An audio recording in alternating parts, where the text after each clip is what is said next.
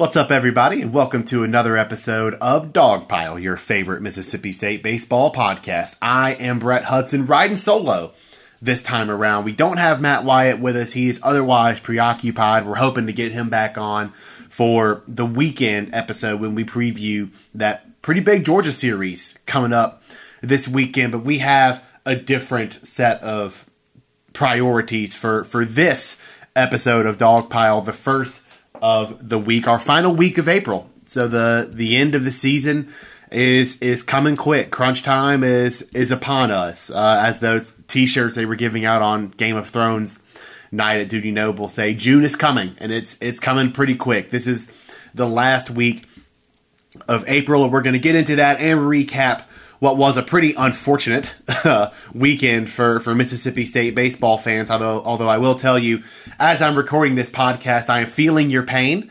Uh, those of you that are still suffering from from that Arkansas series, although I imagine there aren't too many of you out there at this point. I imagine most of you have moved on to the Governor's Cup game coming up uh, later tonight. Those of you that are getting to the podcast in time for the Governor's Cup game. Uh, my Nashville Predators were eliminated from the Stanley Cup playoffs last night in the first round, lost in overtime to the Dallas Stars in Game Six. So I'm I'm podcasting with a heavy heart. Uh, I think y'all will. I think y'all won't notice too much of a difference, though. Uh, at least I hope. Uh, we are coming to you with Mississippi State at 32 and 9, 10 and 8 after suffering their first sweep of the season. They lost to Arkansas 5 to 3, 12 to 5 and 10 to 2. I think the grand scheme, the big picture of all of this is more pressing than the minutia of each individual loss. Although the, I will point out, I, I, did the research and found this number because I'm sure a lot of you were were interested and or just asked me straight up if the 16 walks in that Friday game, that 12 to five loss, was a record of some kind. I, I, I did the research and went back I found a 17 walk game in in 2008, March 9th, 2008 against Baylor. Uh, so this is the most that 12 to 5 loss was the most walks Mississippi State has had in a game since 2008. It's been over a decade since Mississippi State has walked that many guys in one game. They walked 16 in, in that 12 to 5 loss on Friday. They walked 17 in 2008 against Baylor. So it's been a long time since you've seen something like that out of the, the Mississippi State pitching staff, which personally surprised me given the well documented pitching struggles over the last two seasons. And, and those teams seem to top out in that 11 ish range, give or take, in terms of most walks allowed in a game. And and once you moved back beyond those pitching depth struggles into maybe closer to the turn of the decade and, and before, most of those teams tended to top out around seven or eight. So just seeing something above 11 was borderline unprecedented for this program. And to see 16 was just an out of body experience, to say the least. And all of that is unfortunate. Don't don't get me wrong. I went over a lot of that in my full count post. By the way, those of you that are consistent Matt Wyatt Media uh, content per users, and those of you that are, thank you, by the way. I do a weekly full count post, a set of three and a set of two, much like the full count, right? A set of three balls, a set of two strikes.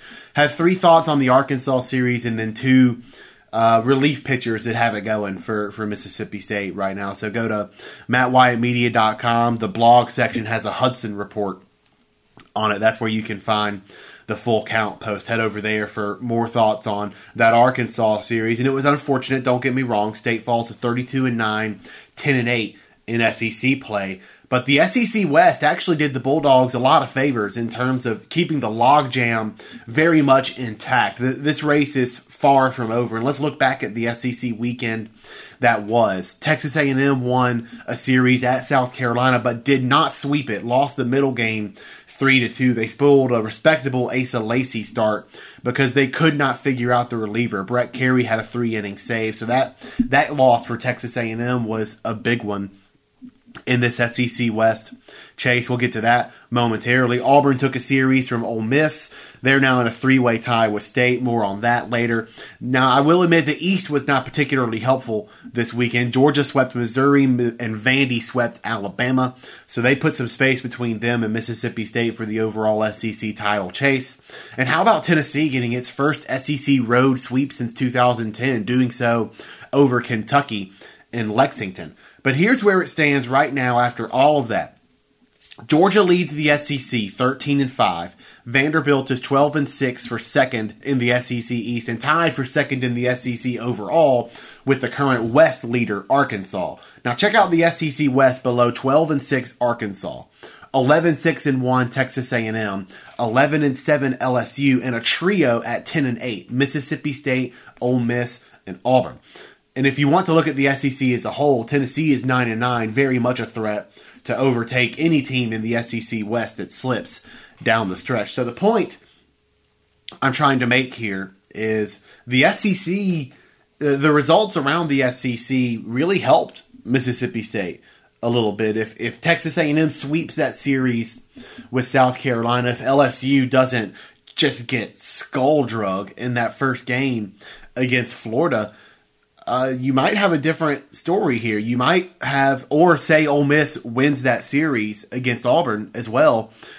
Mississippi State has a tougher climb up the SEC standings than it does right now. So, yes, being swept against Arkansas is not ideal by any stretch of the imagination, but the results around the SEC very much help, very much helped Mississippi State and its its chase up the SEC standings. And it's also worth pointing out that this is nothing that this team hasn't faced in the past. Just look at what they've gone through the previous two seasons to get to where they ultimately went to one super regional and one Omaha appearance. And uh, with all of that in their background for, for a lot of these players that went through at least last season, if not the season prior, that is kind of in their heads right now. And, and it's kind of a I guess the way I was looking at it from what Jake Mangum said on Monday, and you're going to hear from him momentarily, was it, it gives them reason to not freak out. It gives them very well founded reason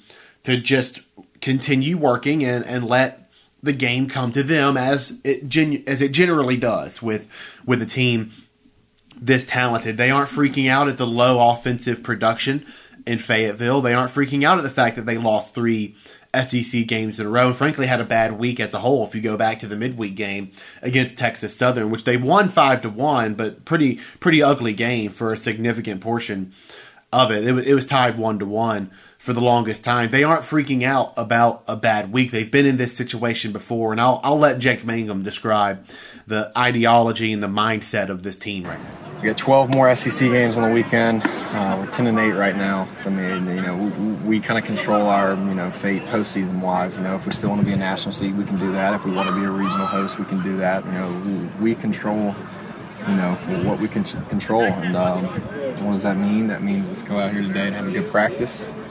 Uh, it's very important we do that. You know, uh, get the offense rolling again. You know, but all year we've hit well you know, pretty much all year we've pitched well. So uh, this is the first kind of rut we've had at the plate a little bit, and, and it's surprising it's taking this long. Um, there's no need to overthink it. Just get out there today, you know, hit some balls around the yard, and kind of get everybody's swing back to normal, and um, and get locked in mentally. You've been in this situation several times in your career where a talented team just hits a rut in the road. What, what's the pulse of this team? What does this team need to, to get back to what it usually is? Well, I mean, you know, like I said, we're 10 8 right now. You know, uh, we've been in much worse situations in our four years here. There's no doubt about that. Uh, 2016 team was, um, you know, arguably one of the most talented teams. I think in, you know, five, ten years, you're going to look back and be like, oh my gosh, that, there was a lot of big leaguers on that team. And, uh, and uh, we left Tuscaloosa. No, excuse me. We went into Game Three in Tuscaloosa, 11 and 10 that year, and uh, we finished up 21 and 10. So you know, it's um, you know, talent can only take you so far. It's how well you play together. And uh, you know, this weekend we just didn't play well, and yeah, we didn't play well last midweek too. So we kind of had it was just a bad week. We had four four games that we weren't really right at the plate. Um, you know, pitching didn't do what they did normally, and, and we're fine. There, there's no need to panic. There's no need for anything. except just come out here and have a good practice. Speaking of Jake Mangum, those of you that follow me on Twitter at Brett underscore Hudson, hopefully you saw a, uh, a, Twitter thread I went on about Jake Mangum's stats against Ole Miss going into this this Governor's Cup game. I had a lot of fun doing that doing that research. I was also doing some research for for another project that, that y'all will see uh, later on in the season. Um, but those of you that don't, find me on Twitter at Brett underscore Hudson. Full look at Jake Mangum's stats against Ole Miss. He is truly the uh, he is truly the Ole Miss killer. He's very, very good at that.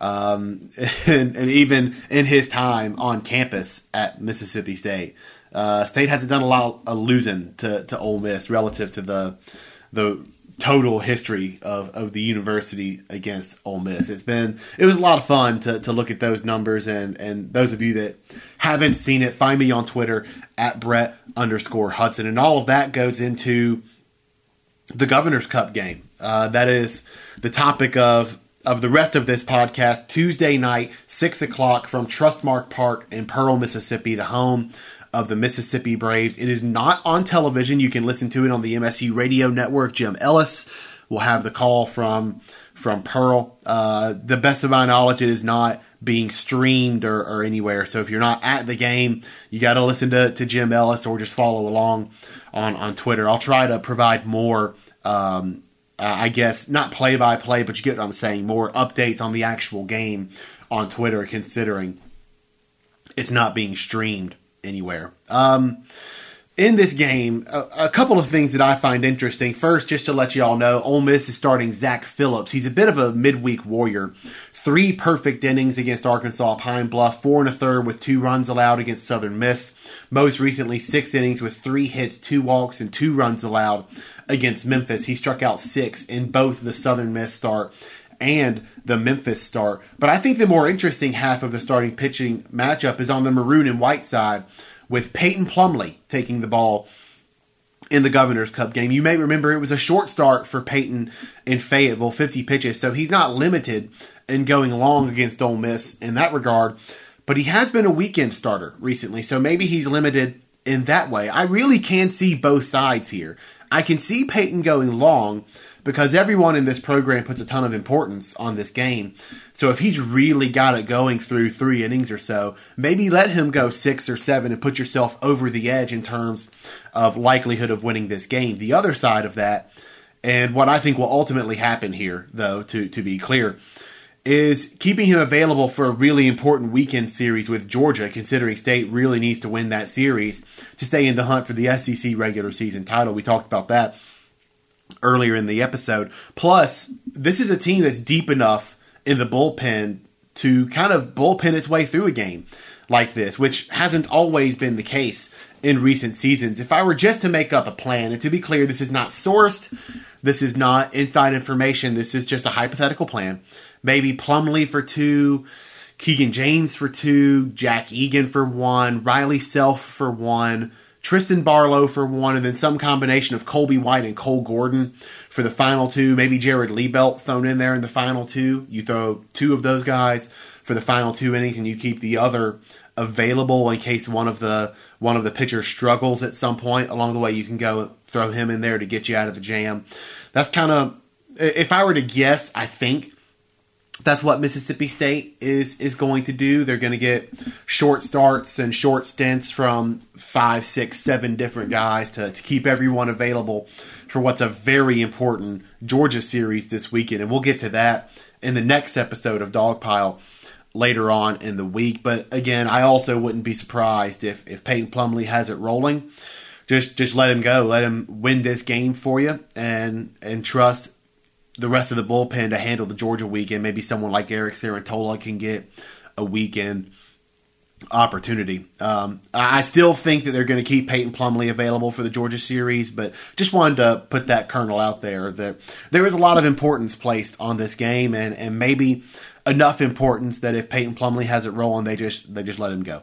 A few quick notes on the Ole Miss lineup that that group of pitchers will face. I'm still considering it likely that Ole Miss will be without Ryan Olenek. I read from Parrish Alford of the Tupelo Daily Journal this morning that he's able to swing the bat, but running full speed remains an issue for him after a hip injury. Maybe he's back for the weekend series against Texas A&M. That's a real big one. We'll also get to that in the next episode of Dogpile. But seeing him play in this one would surprise me a little bit, and being without Ryan Olenek is a big blow because he's still their leading hitter, hitting 370, and he did not play in that Auburn series last weekend. Thomas Dillard is slumping at the moment. He's the Rebels' best power bat, leading the team in slugging at 556 with nine homers.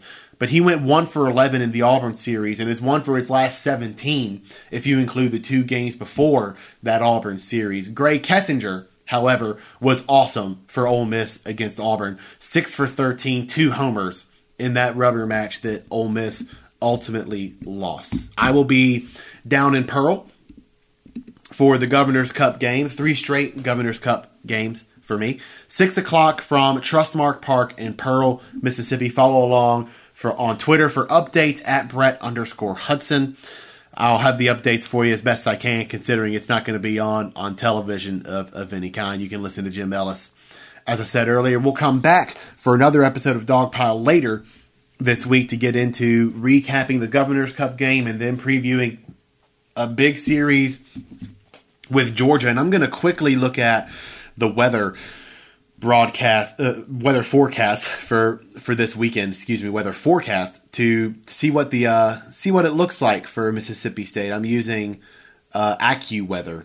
Uh, I don't know why, but it's it's the one I tend to use. They, huh? It actually looks like it should be okay for for the weekend. The thunderstorm should be coming in Thursday and this is a Friday, Saturday, Sunday series. So it should be okay. It's currently scheduled for Friday, 6.30, SEC Network Plus, Saturday at noon, SEC Network, Sunday, 1 o'clock, SEC Network Plus. So one game on Big TV, two on the digital streaming. Um, and then there is no midweek in between that Georgia series and their trip to College Station uh, to face Texas A&M. So there's only two midweek games left in the season, and this Governor's Cup game is one of them. The last one is on May 8th, a Wednesday, in between the Texas A&M series and, and the Ole Miss series. So next to last midweek game of the year, Governor's Cup in Pearl, Mississippi against Ole Miss. Hope this podcast got you prepared for that. We'll recap it and get into the Georgia series on the next episode of Dogpile. Until then, I am Brett Hudson. Thanks for listening, and we'll talk to you soon.